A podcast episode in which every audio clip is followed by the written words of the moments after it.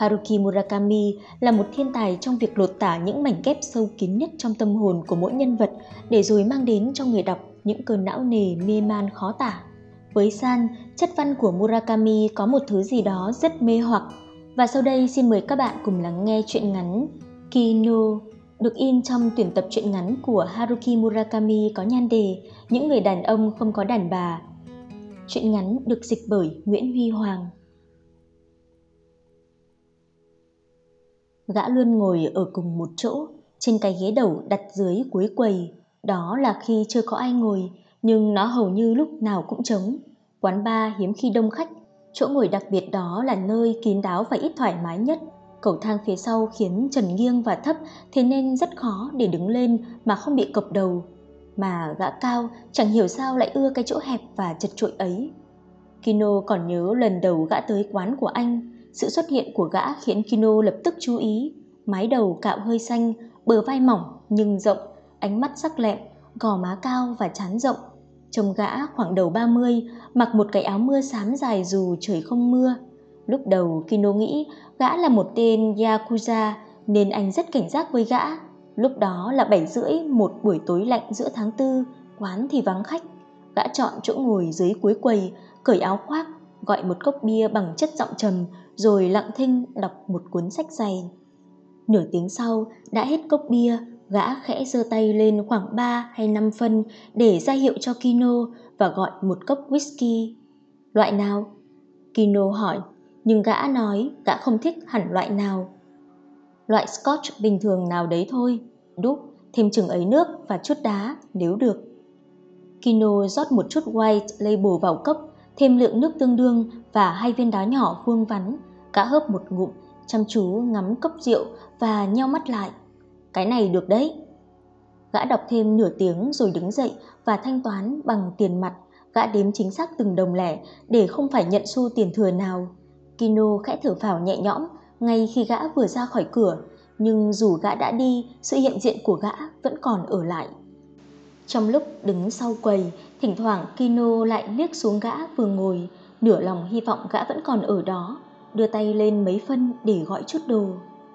Gã bắt đầu thường xuyên tới quán của Kino. Một, nhiều nhất là hai lần một tuần. Gã luôn gọi một bia trước, sau đó đến một whisky. Đôi khi gã lại nghiên cứu thực đơn trong ngày trên tấm bảng đen và gọi một bữa ăn nhẹ. Gã hầu như không nói một lời, gã luôn đến khá sớm vào buổi tối với một cuốn sách kẹp dưới nách mà gã sẽ đặt lên quầy mỗi khi đọc đã mệt Ít ra là Kino đoán gã đã mệt, gã ngước mắt khỏi trang sách và nghiên cứu những hàng chai rượu xếp trên các kệ đặt trước mặt gã, như thể đang xem xét một loạt những con thú bị nhồi xác khác lạ đến từ những vùng đất xa xôi. Dù thế khi đã quen, Kino chưa từng cảm thấy khó chịu khi ở cạnh gã. Ngay cả khi chỉ có hai người, Kino cũng rất kiệm lời. Anh không cảm thấy khó khăn khi phải giữ yên lặng quanh những người khác. Trong khi gã đọc Kino làm những việc anh vẫn làm khi ở một mình, rửa bát đĩa, chuẩn bị nước sốt, chọn nhạc để bật hoặc lật qua các trang báo. Kino không biết tên gã, gã chỉ là một khách quen thường xuyên tới quán, thưởng thức một bia và một whisky, lặng lẽ đọc, trả tiền mặt, rồi đi. Gã không làm phiền ai, Kino còn cần biết gì hơn về gã. Hồi đại học, Kino là vận động viên điền kinh chạy tầm trung xuất sắc, nhưng đến năm ba, anh bị đứt gân gót chân nên phải từ bỏ ý định tham gia một đội chạy tiếp sức. Tốt nghiệp xong, theo lời huấn luyện viên, anh làm việc cho một công ty thiết bị thời trang và ở lại đó 17 năm. Công việc mà anh đảm trách là thuyết phục các cửa hàng thể thao niêm yết nhãn giày chạy của anh và các vận động viên hàng đầu thử chúng. Công ty của anh, một doanh nghiệp tầm trung có trụ sở tại Okayama, còn lâu mới được nổi tiếng và thiếu sức mạnh tài chính như của Nike hay Adidas để thảo các hợp đồng độc quyền với những vận động viên điển kinh hàng đầu thế giới. Tuy vậy, nó vẫn tạo nên nhiều đôi giày thủ công được chế tác cẩn thận và cũng có một số ít vận động viên tin tưởng vào sản phẩm của nó. Làm việc lương thiện rồi sẽ được đền đáp là khẩu hiệu của người sáng lập công ty và phương pháp thầm lặng, phần nào hơi lạc hậu đó lại phù hợp với tính cách của Kino. Ngay cả một người ít nói khó gần như Kino cũng có thể bán được hàng. Thực ra, chính vì tính cách của anh mà các huấn luyện viên mới tin tưởng anh. Các vận động viên mới thích anh. Anh cẩn thận lắng nghe từng nhu cầu của mỗi vận động viên, đảm bảo người phụ trách bộ phận sản xuất nhận được mọi chi tiết. Lương lậu không nhiều để nói, nhưng với anh, công việc như thế là hấp dẫn và hài lòng. Dù không thể tự mình chạy được nữa, anh vẫn thích ngắm nhìn những vận động viên chạy quanh đường đua, hình thức hoàn hảo tuyệt đối của họ. Kino bỏ việc không phải vì anh đã hết hài lòng với công việc mà vì anh phát hiện ra vợ anh có tình cảm với gã bạn thân nhất của anh ở công ty. Kino dành nhiều thời gian trên đường hơn ở nhà ở Tokyo. Anh nhét đầy một túi thể thao to bằng những mẫu giày, vòng vèo khắp các cửa hàng thể thao trên Nhật Bản, đến thăm các trường đại học và doanh nghiệp tài trợ cho các đội điển kinh. Vợ và gã đồng nghiệp của anh bắt đầu ngủ với nhau khi anh đi xa. Kino không phải dạng người dễ nhận ra manh mối anh nghĩ cuộc hôn nhân của anh vẫn tốt đẹp, vợ anh cũng không nói hay làm gì khiến anh nhận ra cô phản bội. Nếu anh không trở về sớm hơn một ngày từ chuyến đi kinh doanh đó, chắc anh chẳng bao giờ phát hiện được chuyện gì đang xảy ra. Khi trở lại Tokyo ngày hôm đó, anh về thẳng căn hộ của mình ở Kasai chỉ để thấy vợ và gã bạn thân anh đang trần truồng quấn quýt nhau trong phòng ngủ của anh, trên chiếc giường mà anh và vợ anh vẫn ngủ. Vợ anh đang ngồi trên và khi Kino mở cửa, hai người mặt đối mặt, bộ ngực đáng yêu của cô nảy lên nảy xuống. Hồi đó anh 39, vợ anh 35, họ chưa có con. Kino cúi đầu, đóng cửa phòng ngủ, rời căn hộ và không bao giờ quay lại. Hôm sau, anh bỏ việc. Kino có một người bác chưa lập gia đình, chị gái của mẹ anh. Bà đối xử rất tốt với anh từ khi anh còn nhỏ bà có một ông bạn trai lớn tuổi hơn, chính xác hơn là người yêu. Ông đã hào phóng tặng bà một ngôi nhà nhỏ ở Aoyama. Bà sống trên tầng 2 và mở quán cà phê ở tầng dưới. Trước nhà là mảnh vườn nhỏ và một cây liễu ấn tượng có cành thấp mọc chi chít lá.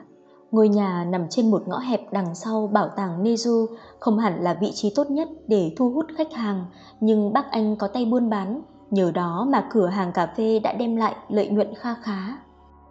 Đến tuổi 60, bà bị đau lưng nên việc quán xuyến cửa hàng một mình ngày càng khó khăn.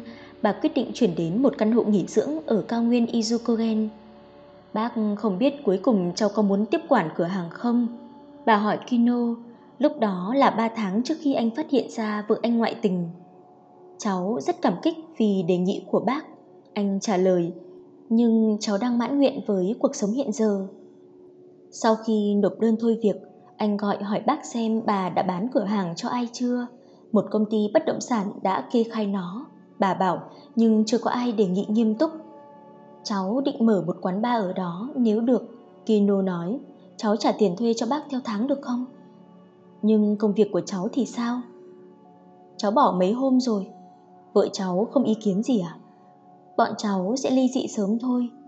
Kino không giải thích lý do, bác anh cũng không hỏi, đầu dây bên kia im lặng một lúc lâu. Sau đó bác anh đưa ra số tiền thuê nhà thấp hơn nhiều so với Kino dự tính. Cháu nghĩ cháu lo được, anh bảo bà. Anh với bác anh chưa bao giờ nói chuyện nhiều đến thế. Mẹ anh không thích anh gần gũi với bác, nhưng hai người dường như luôn thấu hiểu lẫn nhau. Bà biết Kino không phải loại người dễ nuốt lời. Kino dùng nửa số tiền tiết kiệm của mình để cải tiến quán cà phê thành quán bar. Anh mua đồ nội thất đơn giản, xây một cái quầy dài, chắc chắn. Anh thay giấy dán tường với một màu êm dịu, mang bộ sưu tập đĩa nhạc từ nhà đến, xếp một kệ đĩa LP trong quán.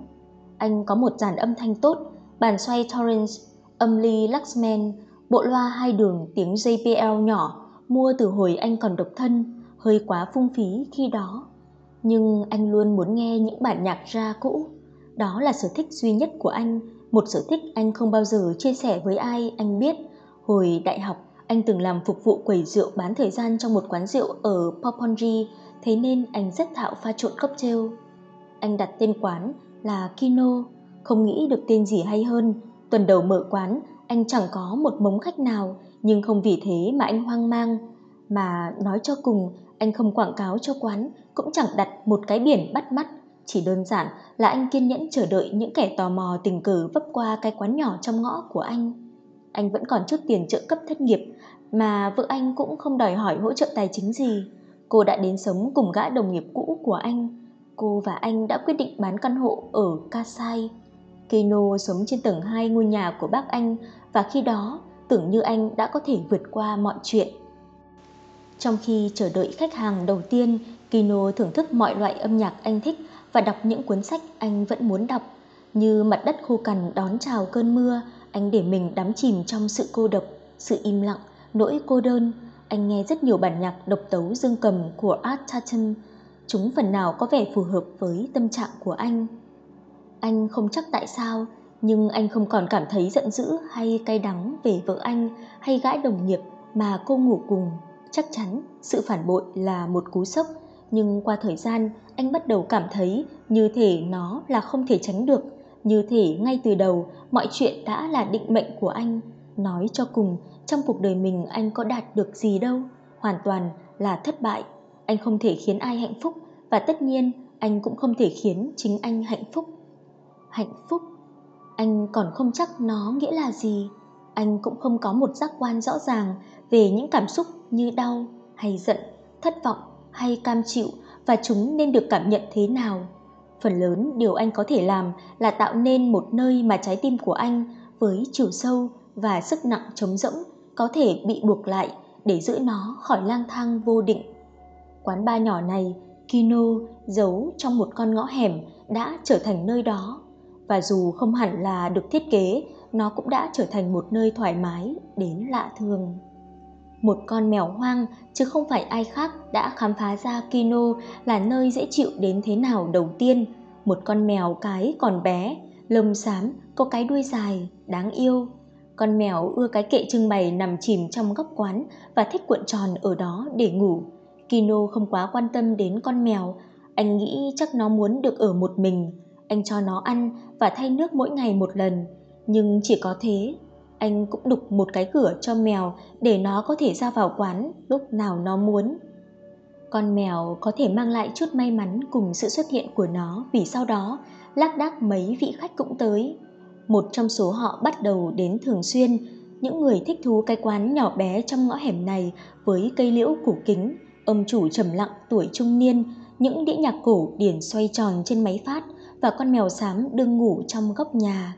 Những người này thi thoảng lại dẫn theo những vị khách mới, dù còn lâu mới phát đạt, ít ra quán cũng kiếm lại được tiền thuê nhà. Với Kino thế là đủ. Gã đàn ông trẻ có mái đầu cạo bắt đầu đến sau khi quán mở độ khoảng 2 tháng. Thêm 2 tháng nữa trôi qua, Kino mới biết tên gã, Kamita. Hôm đó trời mưa lất phất, cái kiểu mưa khiến người ta không biết có phải đem ô hay không. Quán chỉ có ba khách, Kamita và hai gã mặc vest lúc đó là 7 rưỡi. Như mọi lần, Kamita ngồi trên chiếc ghế đặt cuối quầy, nhâm nhi cốc white label với nước và đọc sách. Hai gã kia ngồi cạnh một cái bàn, cưa chai Pinot Noir. Họ đem chai rượu theo và hỏi Kino có phiền không nếu họ uống nó ở đây với khoản phí mang đồ uống bên ngoài là 5.000 yên. Đây là lần đầu với Kino mà anh cũng chẳng có lý do gì để từ chối. Họ mở chai rượu và đặt lên bàn hai chiếc ly cùng một bát hạt đồ nhắm. Cũng không vấn đề gì, có điều họ hút thuốc quá nhiều khiến Kino vốn ghét hút thuốc mất thiện cảm với họ. Chẳng còn nhiều việc để làm, Kino ngồi lên một cái ghế đầu lắng nghe DLB Coleman Hawkins với bản Joshua Fitzgerald of Jericho.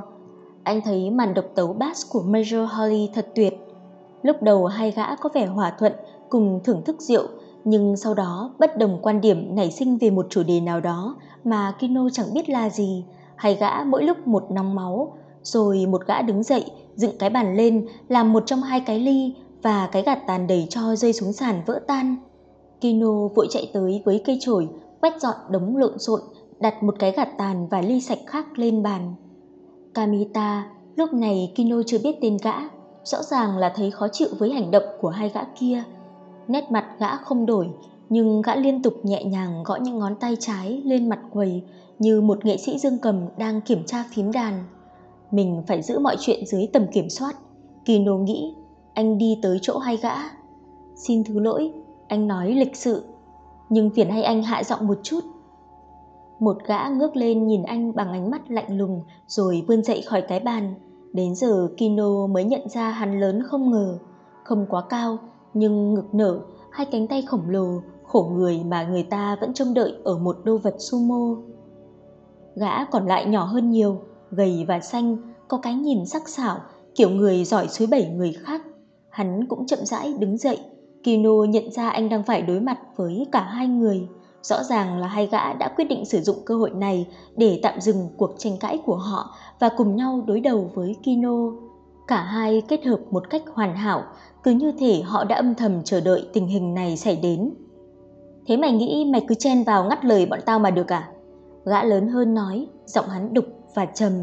Bộ vest họ mặc trông có vẻ đắt tiền, nhưng nhìn kỹ hơn thì mới thấy chúng được may rất sơ sài và tồi tàn. Không hẳn là Yakuza, dù bất cứ việc gì hay gã có dính líu chắc chắn đều không đứng đắn. Gã lớn hơn cắt tóc húi cua, trong khi tóc gã đồng hành cùng hắn được nhuộm nâu và búi lại theo kiểu đuôi ngựa buộc cao. Kino thu hết can đảm để đón nhận chuyện xấu sắp xảy ra, mồ hôi bắt đầu túa ra từ nách anh. Xin lỗi, một giọng khác cất tiếng. Kino quay lại và nhận ra Kamita đang đứng đằng sau. Đừng đổ lỗi cho nhân viên, Kamita nói, chỉ Kino. Tôi là người bảo anh ta đề nghị hay anh giữ trật tự, ổn thế khó tập trung, tôi không đọc sách được. Giọng Kamita điềm tĩnh và chậm rãi hơn so với lúc bình thường, nhưng có gì đó, vô hình đã bắt đầu sao động. Không đọc sách được, gã nhỏ hơn lặp lại, như thể để chắc rằng câu đó không có gì sai ngữ pháp. Gì? Mày không có nhà à? Gã lớn hỏi Kamita. Tôi có. Kamita đáp, tôi sống gần đây. Thế sao mày không về nhà mà đọc? Tôi thích đọc ở đây. Kamita nói. Hai gã kia liếc qua nhìn nhau.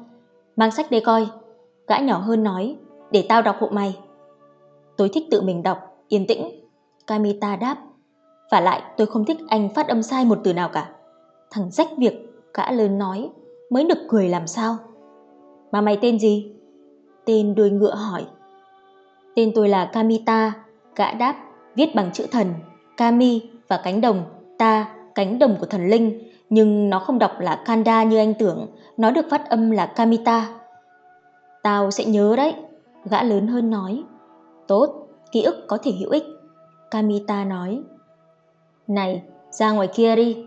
Gã nhỏ hơn nói, ra đó muốn nói gì cũng được. Được thôi, Kamita đáp. Nơi nào tùy anh, nhưng trước khi đi, anh có thể thanh toán chứ. Anh không muốn gây rắc rối cho quán đâu. Kamita bảo Kino mang hóa đơn thanh toán của họ ra, gã trả chính xác số tiền cho đồ uống của gã trên quầy. Đuôi ngựa rút tờ 10.000 yên trong ví ra, rồi quăng nó lên mặt bàn. Tao không cần tiền thừa. Đuôi ngựa bảo Kino, nhưng sao mày không mua cho mình mấy cái ly tốt hơn nhỉ? Rượu thì đắt, mà mấy cái cốc như này làm nó uống như shit. Cái quán rẻ tiền, gã lớn hơn nói, khinh khỉnh. Chính xác, quán bar rẻ tiền với khách hàng rẻ tiền. Kamita nói, sao mà xứng với các anh? Phải có chỗ nào xứng hơn chứ, mà chỗ nào thì tôi chịu. Giờ thì chẳng phải mày khôn lắm à? Gã lớn hơn nói, mày làm tao chết cười. Sau này cứ nghĩ đi, và cười lâu, cười đẹp vào. Kamita nói, mày không định bảo tao nên đi đâu đấy chứ? Đuôi ngựa nói, hắn chậm rãi liếm môi như con rắn đang định cỡ con mồi. Gã lớn hơn mở cửa rồi bước ra ngoài, đuôi ngựa theo sau. Có lẽ cảm nhận được bầu không khí căng thẳng, con mèo dù trời mưa nhảy ra ngoài theo họ. Anh chắc anh ổn chứ? Kino hỏi Kamita. Đừng lo, Kamita đáp thoáng nở một nụ cười. Anh không cần làm gì cả, anh Kino, cứ ở yên đấy, chuyện này sẽ qua nhanh thôi. Kamita ra ngoài rồi đóng cửa lại, trời vẫn mưa, nặng hạt hơn lúc trước. Kino ngồi lên một cái ghế đầu và chờ đợi, bên ngoài im ắng đếm lạ, anh không nghe được gì. Cuốn sách của Kamita vẫn để mở trên bàn, như con chó được huấn luyện tốt đang nằm chờ chủ. 10 phút sau, cửa mở, Kamita xài bước vào một mình. Anh không phiền cho tôi mượn cái khăn chứ? Gã hỏi. Kino đưa Kamita một cái khăn sạch, gã lấy nó, lau đầu, rồi cổ, mặt, cuối cùng là cả hai tay. Cảm ơn anh, mọi thứ xong xuôi rồi. Gã bảo, hai thằng kia sẽ không vác mặt đến đây nữa đâu. Có chuyện gì thế? Kamita chỉ lắc đầu, như thể muốn nói, anh không biết thì hơn. Gã đi xuống chỗ ngồi, nấp cạn chỗ whisky còn lại, rồi đọc tiếp trang sách đang dở. Tối muộn hôm đó, sau khi Kamita về, Kino ra ngoài đi một vòng quanh khu phố. Căn hẻm hoang vắng và tĩnh lặng, không có dấu hiệu nào của một cuộc chiến, không có vết máu. Anh không thể hình dung chuyện gì đã diễn ra. Anh quay lại quán để chờ thêm vài vị khách, nhưng không ai đến. Con mèo cũng không thấy về. Anh tự rót cho mình một chút white label, thêm chừng đó nước và hai viên đá nhỏ, rồi nếm thử. Không có gì đặc biệt, nhưng đêm đó anh cần một liều rượu mạnh trong người. Khoảng một tuần sau sự cố, Kino ngủ với một khách nữ. Cô là người đầu tiên anh quan hệ từ khi anh bỏ vợ mình. Cô 30 hoặc có lẽ lớn tuổi hơn chút. Anh không chắc cô có thể coi lại đẹp được không, nhưng có điều gì đó độc đáo về cô, điều gì đó đặc biệt. Cô từng đến quán vài lần trước đó, luôn đi cùng một gã đeo kính gọng mai rùa có trầm dâu dê như mốt thời picnic những năm 50 ở trạc tuổi cô, gã cắt tóc ngủ ngáo và không đeo cả vạt bao giờ, thế nên Kino đoán hắn không phải dạng nhân viên văn phòng điển hình. Cô thì luôn mặc váy bó sát tôn hình thể mảnh mai, quyến rũ. Họ ngồi tại quầy, thỉnh thoảng trao đổi thì thầm một hai từ trong khi nhâm nhi cốc treo hay rượu sherry. Họ không ở lại lâu, Kino tưởng tượng họ thưởng thức chút đồ uống trước khi làm tình, hoặc sau, anh không biết trước hay sau, nhưng cách họ uống khiến anh nhớ về tình dục, lâu và mãnh liệt. Hai người họ trông vô cảm lạ thường, đặc biệt là cô gái. Kino chưa từng thấy cô cười. Đôi lúc cô có nói chuyện với anh, nhưng chỉ là về những bản nhạc đang phát. Cô thích jazz, cũng đang tự mình siêu tập đĩa LP. Bố tôi thường nghe loại nhạc này ở nhà. Cô kể với anh, nó mang lại nhiều kỷ niệm. Qua giọng điệu của cô, Kino không biết những kỷ niệm đó là về cha cô hay là về âm nhạc, nhưng anh không dám hỏi. Thực ra Kino đã cố không quá thân mật với cô, rõ ràng gã kia không hề vui vẻ gì khi thấy anh gần gũi với cô. Có lần anh và cô nói chuyện khá lâu, trao đổi mấy mẹo về những cửa hàng đĩa thu âm cũ ở Tokyo và cách tốt nhất để bảo quản đĩa than. Sau đó gã liên tục nhìn anh bằng ánh mắt lạnh lùng, nghi ngờ. Kino luôn cẩn thận giữ mình tránh khỏi mọi loại rắc rối. Không gì tệ hơn ghen tuông và hãnh diện mà Kino cũng từng có mấy kinh nghiệm khủng khiếp không vì cái này thì vì cái kia. Dường như đôi lúc có điều gì đó ở anh làm xáo động mặt tối trong những người khác. Thế nhưng đêm đó cô đến quán một mình, quán không đông khách và khi cô mở cửa, không khí mát mẻ của buổi đêm len lỏi vào. Cô ngồi tại quầy gọi một ly rượu mạnh bảo Kino bật vài bản nhạc của Billie Holiday. Thật cũ càng tốt, nếu được, Kino đặt một đĩa thu âm của hãng Columbia lên máy phát. Nó có bản Georgia on My Mind. Cả hai lặng lẽ lắng nghe. Anh bật luôn mặt kia được không? Cô hỏi khi đĩa chạy hết và anh làm như cô yêu cầu. Cô chậm rãi nhấp hết ba ly rượu mạnh, lắng nghe thêm vài đĩa nhạc. moon glow của Errol Gardner, I Can't Get Started của Buddy DeFranco. Ban đầu Kino còn tưởng cô đợi gã kia, nhưng cô chẳng liếc đồng hồ lấy một lần. Cô chỉ ngồi đó, nghe nhạc, đắm chìm trong suy tư, nhâm nhi ly rượu của mình. Bạn cô hôm nay không đến à? Kino quyết định hỏi khi sắp đến giờ đóng cửa. Anh ấy không đến, anh ấy ở rất xa. Cô đáp, cô đứng dậy và bước đến chỗ con mèo đang ngủ. Cô nhẹ nhàng vuốt lưng nó bằng những đầu ngón tay của mình. Con mèo vẫn bình thản ngủ tiếp. Chúng tôi đang nghĩ tới chuyện không gặp lại nhau nữa. Cô nói, Kino không biết trả lời sao nên anh chẳng nói gì, chỉ tiếp tục đứng thẳng người sau quầy. Tôi không biết nói thế nào. Cô bảo, cô thôi vút ve con mèo và bước trở lại quầy, tiếng giày cao gót lộp cộp. Quan hệ giữa chúng tôi không hẳn bình thường. Không hẳn bình thường. Kino nhắc lại lời cô nói mà không thực sự để ý xem thế nghĩa là gì. Cô uống nốt chút rượu còn sót lại trong ly. Tôi có thứ này muốn cho anh thấy, anh Kino. Cô nói, dù đó là gì Kino cũng không muốn thấy, điều này thì anh chắc chắn, nhưng anh không thể cất thành lời. Cô cởi chiếc áo cardigan của mình ra và đặt nó lên ghế. Cô vòng hai tay ra sau lưng để cởi chiếc váy ra. Cô quay lưng về phía Kino. Ngay dưới móc áo ngực màu trắng của cô, anh thấy rải rác những đốm màu than mờ nhạt như vết bầm tím. Chúng khiến anh nhớ lại những chòm sao trên bầu trời mùa đông, một dải mờ nhạt những ngôi sao sắp tắt Cô không nói gì, chỉ phô bày tấm lưng trần về phía Kino, như những người còn không thể hiểu câu hỏi của mình được hỏi. Kino chỉ nhìn chằm chằm vào những vết đốm. Cuối cùng, cô kéo khóa lên và quay mặt lại với anh. Cô khoác áo cardigan lên và sửa lại mái tóc. Đó là vết bỏng thuốc lá. Cô nói đơn giản. Kino không biết phải nói gì, nhưng anh phải nói gì đó. Ai làm thế với cô? Anh hỏi, giọng khô khốc. Cô không trả lời và Kino nhận ra anh cũng không mong đợi một câu trả lời. Có cả ở những chỗ khác nữa. Cuối cùng cô nói, giọng trơ lì cảm xúc. Những chỗ hơi khó để lộ. Từ đầu Kino đã cảm thấy có điều gì đó khác thường về người phụ nữ này. Điều gì đó gợi lên một phản ứng bản năng cảnh báo anh đừng dính líu đến cô. Nói chung anh là người thận trọng, nếu thực sự cần làm tình, anh hoàn toàn có thể tìm đến một cô gái điếm, mà đó là còn không phải như thể anh bị cô thu hút. Nhưng đêm đó, cô thực sự khao khát có một người đàn ông làm tình cùng cô và có vẻ như anh chính là người đàn ông đó. Đôi mắt cô mơ màng, hai đồng tử giãn ra một cách lạ lùng, nhưng có ánh cương quyết trong đó không cho phép được rút lui. Kino không có sức mạnh để chống lại. Anh khóa cửa quán, rồi cả hai lên lầu. Trong phòng ngủ, cô mau chóng cởi bộ váy, tuột quần lót ra và cho anh thấy những chỗ hơi khó để lộ. Lúc đầu Kino không thể không ngoảnh mặt đi, nhưng rồi anh cũng chịu nhìn. Anh không thể, cũng không muốn hiểu tâm trí của một gã đàn ông dám làm những điều độc ác hay của một người phụ nữ sẵn sàng chịu đựng. Đó là cảnh tượng hoang dã ở một hành tinh cằn cỗi, cách nơi Kino sống nhiều năm ánh sáng. Cô cầm tay anh và đưa nó lần lượt chạm qua từng vết sẹo. Có những vết sẹo trên ngực cô, cạnh âm đạo cô. Anh lần theo những đốm màu sẫm, chai sạn, như thể dùng bút chì để nối các dấu chấm. Chúng tạo nên một hình thù gợi lại trong anh điều gì đó mà anh không thể nhớ ra. Họ làm tình trên sàn tatami, không nói chuyện, không màn dạo đầu, không có cả thời gian để tắt đèn hay trải futon.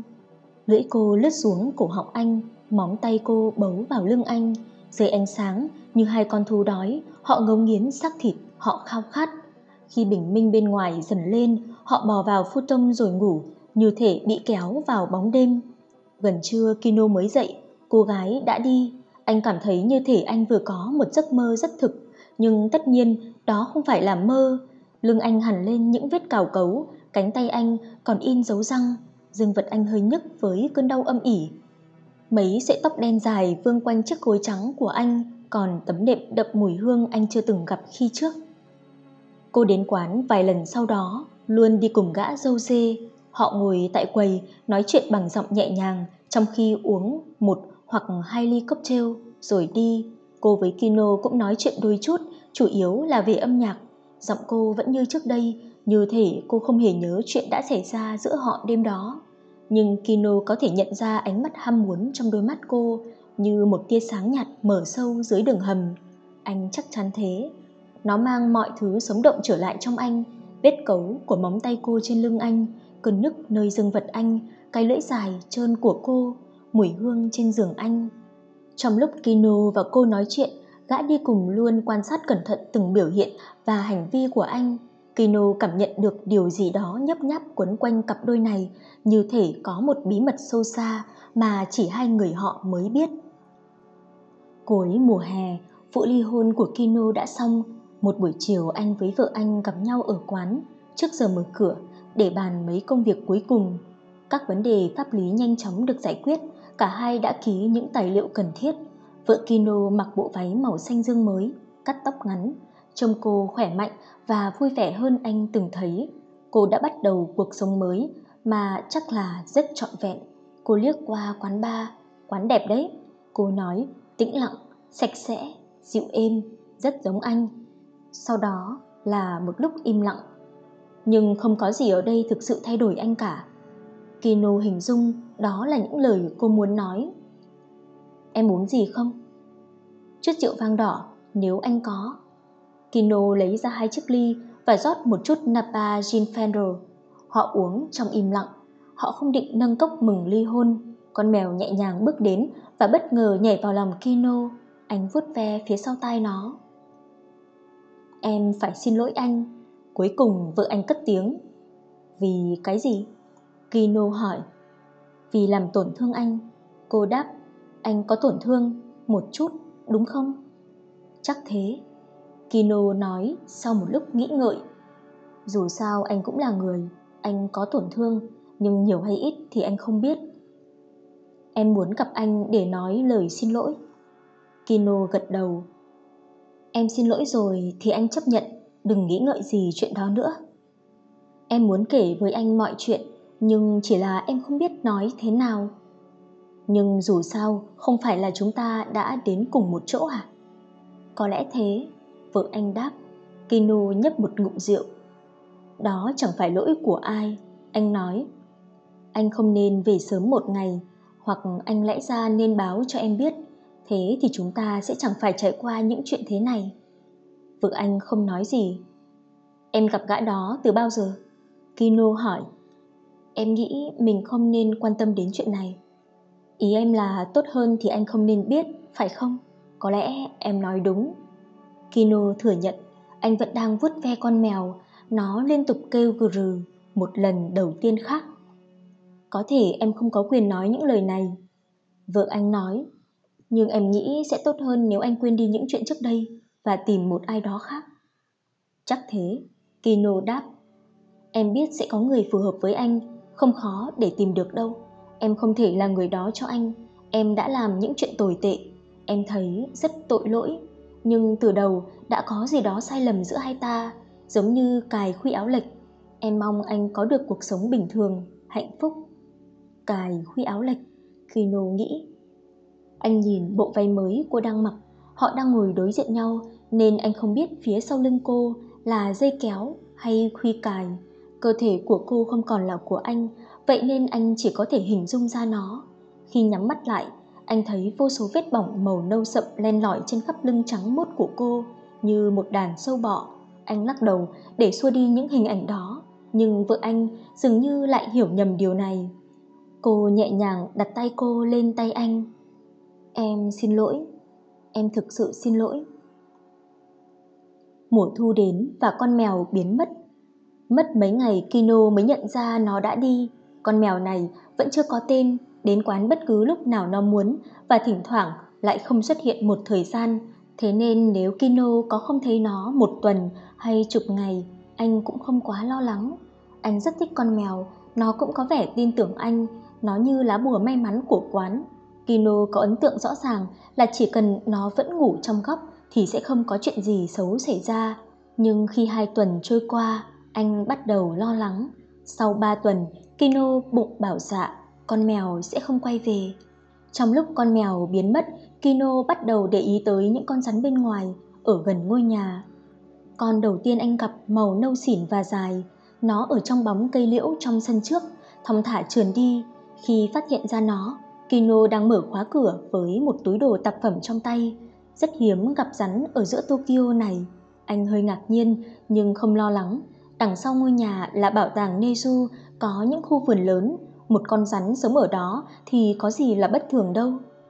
Nhưng hai hôm sau, khi gần giữa trưa anh ra mở cửa để lấy báo, anh thấy con khác ở cùng một chỗ. Nó màu hơi xanh, nhỏ hơn con hôm nọ, trông hơi lớt nhớt. Khi thấy Kino, con rắn dừng lại, khẽ ngóc đầu lên, nhìn anh chằm chằm như thể nó quen anh vậy. Kino lưỡng lự, không biết phải làm gì, rồi con rắn từ từ hạ đầu xuống và biến mất trong bóng dâm. Mọi chuyện khiến Kino giận người. Ba hôm sau, anh phát hiện con rắn thứ ba, nó cũng nằm dưới tán cây liễu trong sân trước. Con này nhỏ hơn nhiều so với hai con trước, màu đen. Kino không biết gì về lũ rắn, nhưng anh có cảm giác con này là nguy hiểm nhất. Nó nhìn như rắn độc. Ngay khi nhận thấy anh có mặt, nó liền lủi vào đám cỏ. Ba con rắn trong vòng một tuần, bất luận xem xét thế nào cũng là quá nhiều. Có điều gì đó khác lạ đang diễn ra.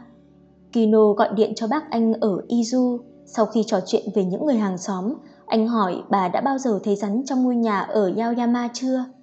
Rắn á? Bác anh hỏi lớn, giọng ngạc nhiên. Bác nhớ là sống ở đó lâu lắm rồi mà chưa thấy rắn bao giờ. Hay đó là dấu hiệu của động đất nhỉ? Lũ động vật cảm nhận được thiên tai sắp đến và hành động kỳ quái lắm. Nếu thế thật thì có lẽ cháu nên tích trữ đồ ăn dự phòng. Kino nói, được đấy, sẽ có ngày Tokyo phải chịu động đất lớn thôi. Nhưng lũ rắn nhạy cảm với động đất thật à bác? Bác còn chẳng biết nó nhạy cảm với cái gì, nhưng lũ rắn thông minh lắm. Trong truyền thuyết cổ, nó thường giúp đỡ mọi người, nhưng khi có một con rắn dẫn đường, cháu không biết theo hướng đó tốt hay xấu được đâu, phần lớn là có cả tốt, cả xấu. Mơ hồ thế? Phải đấy, rắn thực ra là loài sinh vật rất mơ hồ. Trong truyền thuyết, con rắn lớn nhất, khôn ngoan nhất sẽ giấu trái tim của nó ở đâu đó ngoài cơ thể, thế nên nó không thể bị giết được. Muốn giết nó thì phải tìm đến nơi ẩn náu khi nó không có ở đó, xác định chỗ trái tim đang đập, rồi cắt nó làm đôi, phải nói là không dễ dàng gì đâu. Làm sao bác anh biết được những chuyện này? Có lần bác xem được một chương trình trên đài NHK so sánh những truyền thuyết khác nhau trên thế giới. Bà giải thích, có một ông giáo sư đại học nào đó đã nói chuyện này, TV có thể hữu ích lắm đấy, có thời gian cháu nên xem TV nhiều vào. Kino bắt đầu cảm thấy như thể ngôi nhà bị lũ rắn bao quanh, anh cảm nhận được sự hiện diện trong câm lặng của chúng. Nửa đêm khi anh đóng quán, khu phố tĩnh lặng, không một tiếng động nào ngoại trừ tiếng còi cấp cứu thỉnh thoảng cất lên. Tĩnh lặng đến nỗi anh gần như nghe được tiếng rắn trườn. Anh đóng một tấm bảng bịt kín cái cửa ra vào mà hồi trước anh đục cho con mèo, như thế sẽ không có con rắn nào chui vào nhà được. Một đêm, gần 10 giờ, Kamita xuất hiện, gã gọi một bia, tiếp đến là một cốc white label đúc như mọi khi và ăn món bắp cải nhồi. Gã đến muộn và ở lại lâu như thế quả là bất thường. Thỉnh thoảng, gã lại ngước mắt khỏi trang sách để nhìn chăm chăm vào bức tường đối diện như thể đang cân nhắc điều gì. Gần đến giờ đóng cửa, gã vẫn ở lại cho đến khách chỉ còn mỗi gã. Anh Kino, Kamita nói hơi kiểu cách sau khi thanh toán. Tôi thấy rất tiếc là đã đến lúc. Đã đến lúc, Kino nhắc lại. Anh sẽ phải đóng quán, dù chỉ là tạm thời. Kino nhìn chằm chằm vào Kamita, không biết trả lời thế nào. Đóng quán. Kamita liếc một vòng quanh quán bar trống vắng, rồi quay lại với Kino. Anh chưa nắm hết được những gì tôi đang nói đúng không? Tôi nghĩ thế. Thực sự tôi rất thích quán này, Kamita nói, như thể đang tâm sự. Yên tĩnh, tôi có thể ngồi đọc, có thể nghe nhạc. Tôi đã rất vui khi anh đến mở quán ở đây, nhưng tiếc là đang có thứ gì đó mất tích. Mất tích? Kino hỏi, anh hoàn toàn không biết như thế nghĩa là sao Tất cả những gì anh có thể hình dung chỉ là một tách trà có con chip nhỏ xíu đính trên mép. Con mèo xám sẽ không quay lại. Kamita nói, ít nhất là trong thời gian này. Vì nơi này đang thiếu thứ gì à? Kamita không trả lời. Kino dõi theo ánh mắt của Kamita, cẩn thận quan sát xung quanh quán bar, nhưng anh chẳng thấy có gì khác thường. Dù thế, anh có cảm giác nơi đây đang trống trải hơn bao giờ hết, thiếu sức sống và màu sắc thứ gì đó vượt ra khỏi cảm giác chỉ tạm thời đóng cửa buổi đêm thông thường. Kamita cất tiếng. Anh Kino, tôi biết anh không phải hạng người sẵn sàng làm điều sai trái, nhưng đôi khi trong thế giới này, chỉ không làm điều sai trái thôi là chưa đủ. Một số người lợi dụng khoảng trống đó làm lỗ hổng, anh hiểu tôi đang nói gì chứ? Kino không hiểu. Cứ cân nhắc nó cẩn thận, Kamita nói, nhìn thẳng vào mắt Kino. Đó là một vấn đề quan trọng đáng được suy nghĩ nghiêm túc dù câu trả lời có thể không đến dễ dàng như thế. Anh đang nói là có rắc rối nghiêm trọng xảy ra không phải vì tôi đã làm gì sai mà là vì tôi không làm gì đúng à? Rắc rối liên quan đến quán bar này hay đến tôi? Kamita gật đầu. Anh hiểu thế nào cũng được, nhưng tôi không đổ lỗi cho mình anh, anh Kino. Tôi cũng có lỗi vì không nhận ra nó sớm hơn. Đáng lẽ tôi cần để tâm hơn đây là một nơi thoải mái không chỉ cho tôi mà còn cho bất cứ ai. Vậy giờ tôi phải làm gì? Kino hỏi. Tạm đóng quán lại và đi đâu đó thật xa. Lúc này anh không làm gì khác được đâu. Tôi nghĩ tốt nhất anh nên đi trước khi cơn mưa dầm tiếp theo lại tới. Thứ lỗi cho tôi, nhưng anh có đủ tiền cho một chuyến đi xa chứ? Chắc tôi sẽ trang trải được một thời gian. Tốt, đến lúc đó anh có thể nghĩ về những chuyện sẽ tới sau đó. Nhưng anh là ai? Tôi chỉ là một gã tên Kamita. Kamita đáp, viết bằng chữ Kami, thần và ta, cánh đồng, nhưng không đọc là Kanda. Tôi sống ở gần đây đã lâu rồi. Kino quyết định hỏi tiếp, anh Kamita, tôi có câu hỏi này. Anh thấy rắn quanh đây bao giờ chưa? Kamita không trả lời. Đây là những gì cần làm, đi thật xa và đừng ở lại một nơi quá lâu. Mỗi thứ hai và thứ năm nhớ gửi bưu thiếp, như thế tôi có thể biết anh vẫn ổn. Bưu thiếp? Bưu thiếp ảnh ở bất cứ đâu anh đến. Nhưng tôi nên gửi cho ai? Anh có thể gửi cho bác anh ở Izu, đừng viết tên riêng hay lời nhắn nào, chỉ ghi địa chỉ gửi đến. Điều này rất quan trọng, đừng quên. Kino nhìn gã ngạc nhiên. Anh biết bác tôi? Phải, tôi biết bà khá rõ. Thực ra, bà đã nhờ tôi để mắt tới anh, để đảm bảo không có gì xấu xảy ra. Có vẻ tôi đã thất bại. Gã này là ai thế nhỉ? Kino tự hỏi mình. Anh Kino, khi tôi biết đã đến lúc anh có thể trở về, tôi sẽ liên lạc với anh. Cho đến lúc đó, hãy tránh xa nơi này, anh hiểu chứ? Đêm đó, Kino gói ghém đồ đạc cho chuyến đi. Tôi nghĩ tốt nhất anh nên đi trước khi cơn mưa dầm tiếp theo lại tới. Thông báo tới quá đột ngột, lý lẽ của nó lại quá tầm hiểu biết của anh, nhưng lời lẽ của Kamita có sức thuyết phục kỳ lạ vượt qua cả mọi lý lẽ. Kino không nghi ngờ gã, anh nhét mấy bộ quần áo cùng đồ dùng vệ sinh cá nhân vào một cái ba lô cỡ vừa, cái mà anh vẫn dùng trong mấy chuyến đi kinh doanh. Khi bình minh lên, anh gắn một tờ thông báo lên cửa. Xin thứ lỗi, quán tạm đóng một thời gian. Đi xa, Kamita bảo anh, nhưng anh không biết thực ra nên đi đâu, có nên đi lên phương Bắc hay về phía Nam. Anh quyết định đi theo một tuyến đường anh thường đi khi còn bán giày chạy. Anh bắt một chuyến xe buýt tốc hành đến Takamasu. Anh sẽ đi một vòng quanh Shikoku, sau đó đến Kyushu. Anh đặt phòng tại một khách sạn kinh doanh gần nhà ga Takamasu và ở lại đó 3 ngày. Anh lang thang khắp thành phố và đi xem một vài bộ phim, các dạp đều vắng khách, còn phim thì chán ngắt, không có ngoại lệ. Khi trời tối, anh trở về phòng và xem tivi. Anh nghe theo lời khuyên của bác và xem mấy chương trình giáo dục, nhưng chúng chẳng đem lại thông tin gì hữu ích. Ngày thứ hai ở Takamasu là vào thứ năm nên anh đi mua một tấm bưu thiếp ở cửa hàng bách hóa, dán tem rồi gửi nó cho bác anh.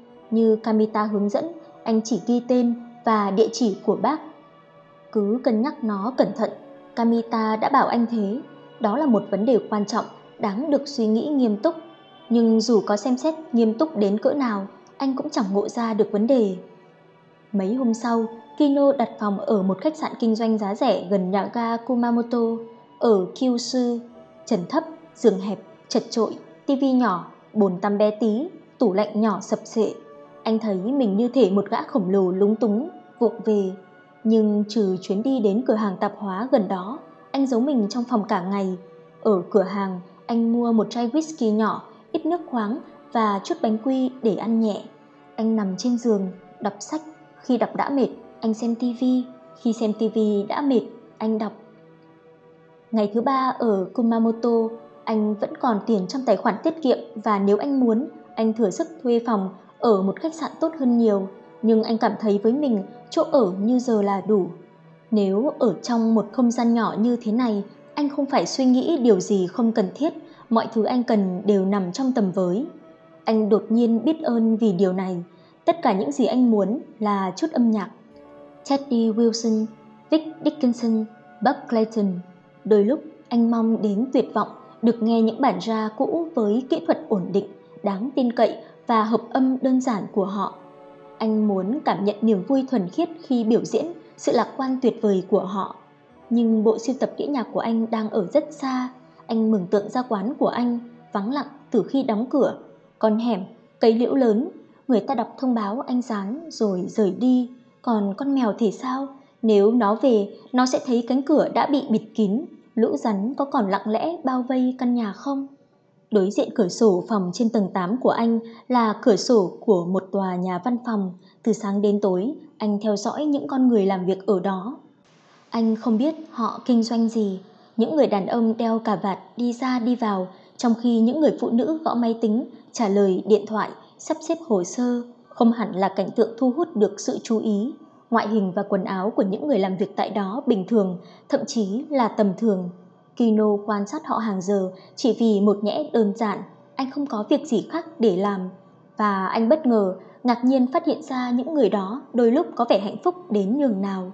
Một số thỉnh thoảng còn phá lên cười. Tại sao? Làm việc cả ngày trong một văn phòng ảm đạm với những thứ trông hoàn toàn tẻ nhạt, ít nhất là đối với Kino, sao họ có thể làm được và vẫn thấy hạnh phúc? Có phải có những bí mật ở đó mà anh không thể hiểu được? Đã đến lúc lên đường lần nữa, đừng ở lại một nơi quá lâu, Kamita bảo anh như vậy. Nhưng thế nào đó, Kino lại không thể quyết tâm rời khỏi cái khách sạn nhỏ chật hẹp này ở Kumamoto. Anh không thể nghĩ được nơi nào anh muốn đến. Thế giới là một đại dương bao la không có điểm mốc, còn chiếc thuyền nhỏ Kino lại mất bản đồ và mỏ neo. Khi trải tấm bản đồ Kyushu để tìm một nơi đi tiếp, anh cảm thấy buồn nôn, như thể bị say sóng. Anh nằm xuống giường và đọc sách, thỉnh thoảng lại ngước lên để ngắm nhìn những người trong văn phòng phía bên kia đường. Hôm đó là thứ hai, thế nên anh mua một tấm bưu thiếp ở cửa hàng lưu niệm của khách sạn có hình chụp lâu đài Kumamoto, viết tên và địa chỉ của bác anh rồi dán tem vào. Anh cầm tấm bưu thiếp một lúc, lờ đãng nhìn chăm chăm tòa lâu đài. Một bức ảnh khuôn sáo, thứ mà ta thường thấy trên các tấm bưu thiếp, tòa tháp khổng lồ cao vút trước nền trời xanh và những quầng mây trắng. Dù có nhìn bức ảnh lâu thế nào, anh cũng không thể tìm ra mối liên hệ giữa anh và tòa lâu đài đó. Rồi trong cơn thôi thúc, anh lật mặt sau tấm bưu thiếp lại và viết lời nhắn cho bác anh. Bác khỏe không? Lưng bác mấy hôm nay sao rồi? Bác thấy đấy, cháu vẫn đang đi du lịch một mình. Đôi lúc cháu thấy như thể cháu nửa trong suốt, kiểu như bác có thể nhìn xuyên qua nội tạng của cháu như một con mực tươi mới bắt. Còn đâu cháu vẫn ổn, hy vọng sớm được đến thăm bác. Kino Kino không chắc điều gì đã thúc giục anh viết Kamita đã cấm làm thế nhưng Kino không kiềm chế được bản thân. Bằng cách nào đó mình phải kết nối lại với thực tế, anh nghĩ, hoặc không mình sẽ không còn là mình. Mình sẽ trở thành một người không còn tồn tại. Trước khi anh có thể đổi ý, anh vội vã đi tới một hộp thư gần khách sạn và bỏ tấm bưu thiếp vào trong. Khi anh tỉnh dậy, đồng hồ đặt cạnh giường chỉ 2 giờ 15 phút, có ai đó đang gõ cửa phòng anh, tiếng gõ không lớn nhưng chắc, gọn như tiếng gõ đinh của một tay thợ mộc lành nghề. Tiếng gõ đó kéo Kino ra khỏi một giấc ngủ sâu cho đến khi ý thức của anh tỉnh táo một cách hoàn toàn, thậm chí đến tàn nhẫn. Kino biết tiếng gõ nghĩa là gì, anh biết anh phải ra khỏi giường và mở cửa. Dù ai đang gõ cũng không có sức mạnh để mở nó từ bên ngoài. Nó phải được chính tay Kino mở. Anh nhận ra chuyến thăm này chính xác là những gì anh đang mong đợi, nhưng đồng thời cũng là những gì anh lo sợ trên hết. Đó là sự mơ hồ, níu kéo một khoảng không giữa hai thái cực. Anh có tổn thương, một chút, đúng không? Vợ anh từng hỏi, dù sao anh cũng là người, anh có tổn thương. Anh đáp, nhưng điều đó không đúng, ít nhất một nửa của nó là dối trá. Mình chưa đủ tổn thương khi lẽ ra phải thế. Kino thừa nhận với chính mình. Khi lẽ ra mình phải cảm thấy đau đớn thực sự, mình lại dập tắt nó. Mình không muốn giải quyết nên mình tránh phải đối mặt. Đó là lý do giờ đây trái tim mình trống rỗng. Lũ rắn đã nắm lấy nơi đó để cố gắng che giấu trái tim lạnh lùng đang đập của chúng. Đây là một nơi thoải mái không chỉ cho tôi mà còn cho bất cứ ai. Kamita từng nói, cuối cùng Kino cũng hiểu ý gã là gì. Kino trùng chăn lên, nhắm mắt lại, lấy hai tay bịt tai. Mình sẽ không nhìn, mình sẽ không nghe, anh tự nhủ. Nhưng anh không thể át đi tiếng gõ ngay cả khi anh chạy tới nơi tận cùng trái đất và nhét đầy đất sét vào tai. Chỉ cần anh còn sống, những tiếng gõ sẽ không ngừng bám theo. Đó không phải là tiếng gõ cửa khách sạn. Đó là tiếng gõ cửa trái tim anh. Ta không thể thoát khỏi âm thanh đó. Anh không chắc thời gian đã trôi qua bao lâu, nhưng nhận ra tiếng gõ đã dừng lại. Căn phòng tĩnh lặng như phía bên kia mặt trăng, nhưng Kino vẫn nằm trong chăn. Anh phải cảnh giác thứ bên ngoài cánh cửa của anh sẽ không bỏ cuộc dễ dàng đến thế. Nó không vội vã, mặt trăng chưa xuất hiện, chỉ có những chòm sao cằn cỗi mở nhạt lốm đốm trên bầu trời. Trong một khoảng rất lâu, thế giới thuộc về những sinh linh khác. Chúng có rất nhiều phương pháp, chúng có thể có được thứ chúng muốn bằng mọi cách. Gốc rễ của bóng đêm có thể lan khắp mọi nơi dưới lòng đất, kiên nhẫn qua thời gian, lần mò những điểm yếu, chúng có thể phá vỡ tảng đá vững chắc nhất. Cuối cùng, như Kino đoán chắc tiếng gõ lại vang lên, nhưng lần này nó đến từ hướng khác, gần hơn nhiều so với trước. Dù ai đang gõ, cũng đang đứng ngay ngoài cửa sổ cạnh giường anh. bám vào bức tường của tòa nhà, tám tầng trên cao, gõ, gõ, gõ lên tấm kính đầy những vệt mưa. Tiếng gõ giữ cùng một nhịp, hai lần, rồi hai lần nữa, cứ thế, cứ thế mà không dừng lại, như âm thanh của một nhịp tim có cảm xúc. Tấm rèm đang mở, trước khi ngủ thiếp đi, anh đang xem hình thù những vệt mưa đọng trên mặt kính. Kino có thể hình dung ra anh sẽ thấy gì ngoài kia nếu thò đầu khỏi chăn. Không, anh không hình dung ra được, anh phải dập tắt khả năng tưởng tượng ra bất cứ thứ gì. Mình không nên nhìn nó, anh tự nhủ, dù có trông rỗng thế nào, nó vẫn là trái tim mình, vẫn còn chút hơi ấm con người trong đó. Ký ức như dòng biển cuộn quanh bãi cọc trên bờ, lặng lẽ chờ thủy triều dâng. Đó là những cảm xúc nếu bị cắt sẽ chảy máu. Mình không thể để chúng lang thang đâu đó ngoài tầm hiểu biết của mình. Ký ức có thể hữu ích, Kamita từng nói, một ý nghĩ bất ngờ vụt đến với Kino. Kamita phần nào đã gắn kết với cây liễu già trước nhà. Anh không nắm được chính xác điều này có ý nghĩa ra sao, nhưng một khi tưởng tượng đã bám chặt lấy anh, mọi thứ trở nên dễ hiểu. Kino hình dung ra những phiến lá phủ đầy màu xanh, chữ nặng võng xuống gần mặt đất. Mùa hè, chúng trong khoảng sân bóng mát. Ngày mưa, những giọt vàng lấp lánh trên đám cành mềm mại. Ngày gió, chúng đung đưa như một trái tim thao thức và những con chim nhỏ bay qua, díu lên với nhau, đáp xuống những cành cây mỏng, dẻo dai, chỉ để bay lên lần nữa. Dưới tấm chăn, Kino cuộn tròn mình như một con sâu, nhắm mắt thật chặt và nghĩ về cây liễu. Lần lượt, anh hình dung ra những đặc tính của nó, màu sắc, hình dạng, chuyển động.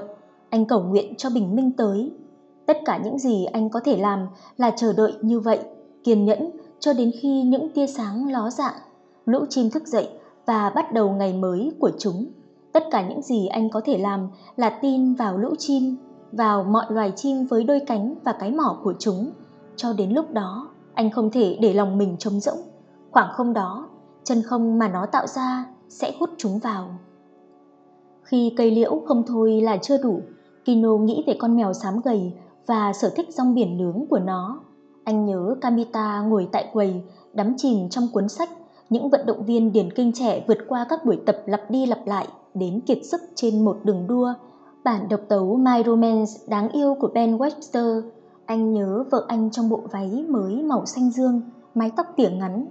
Anh hy vọng cô đang sống khỏe mạnh, hạnh phúc trong căn nhà mới.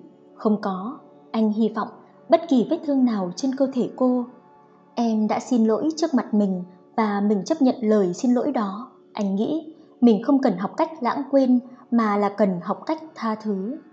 Nhưng dường như dòng chảy thời gian không được cố định đúng cách, sức nặng đẫm máu của lòng ham muốn và mỏ neo han dỉ của nỗi ăn năn đã chặn dòng chảy bình thường của nó. Cơn mưa triển miên, những chiếc kim đồng hồ lẫn lộn, những con chim vẫn đương say ngủ, một nhân viên bưu điện vô danh lặng lẽ xếp chồng bưu thiếp, bộ ngực đáng yêu của vợ anh nảy mãnh liệt trong không khí. Thứ gì đó ngoan cố gõ lên cửa sổ. Như thể nhịp đập luôn đều đặn này dụ anh xuống sâu hơn trong một mê cung khơi gợi. Thình thịch, thình thịch, rồi lại lần nữa, thình thịch. Đừng nhìn đi đâu, hãy nhìn thẳng vào nó. Ai đó thì thầm vào tai anh. Trái tim ngươi trông như thế đấy. Những cảnh liễu đung đưa trong cơn gió đầu hè, từ một căn phòng tối nhỏ, đâu đó bên trong kino, một bàn tay ấm áp vươn tới anh. Nhắm mắt, anh cảm thấy bàn tay đó đặt trên bàn tay anh, nhẹ nhàng và rất thật. Anh đã bỏ quên điều này, tách biệt khỏi nó quá lâu. Phải, mình bị tổn thương, rất, rất sâu sắc. Anh nói với chính mình và khóc. Trong lúc đó, cơn mưa vẫn chưa chịu buông tha, dầm thế giới trong cơn ớn lạnh.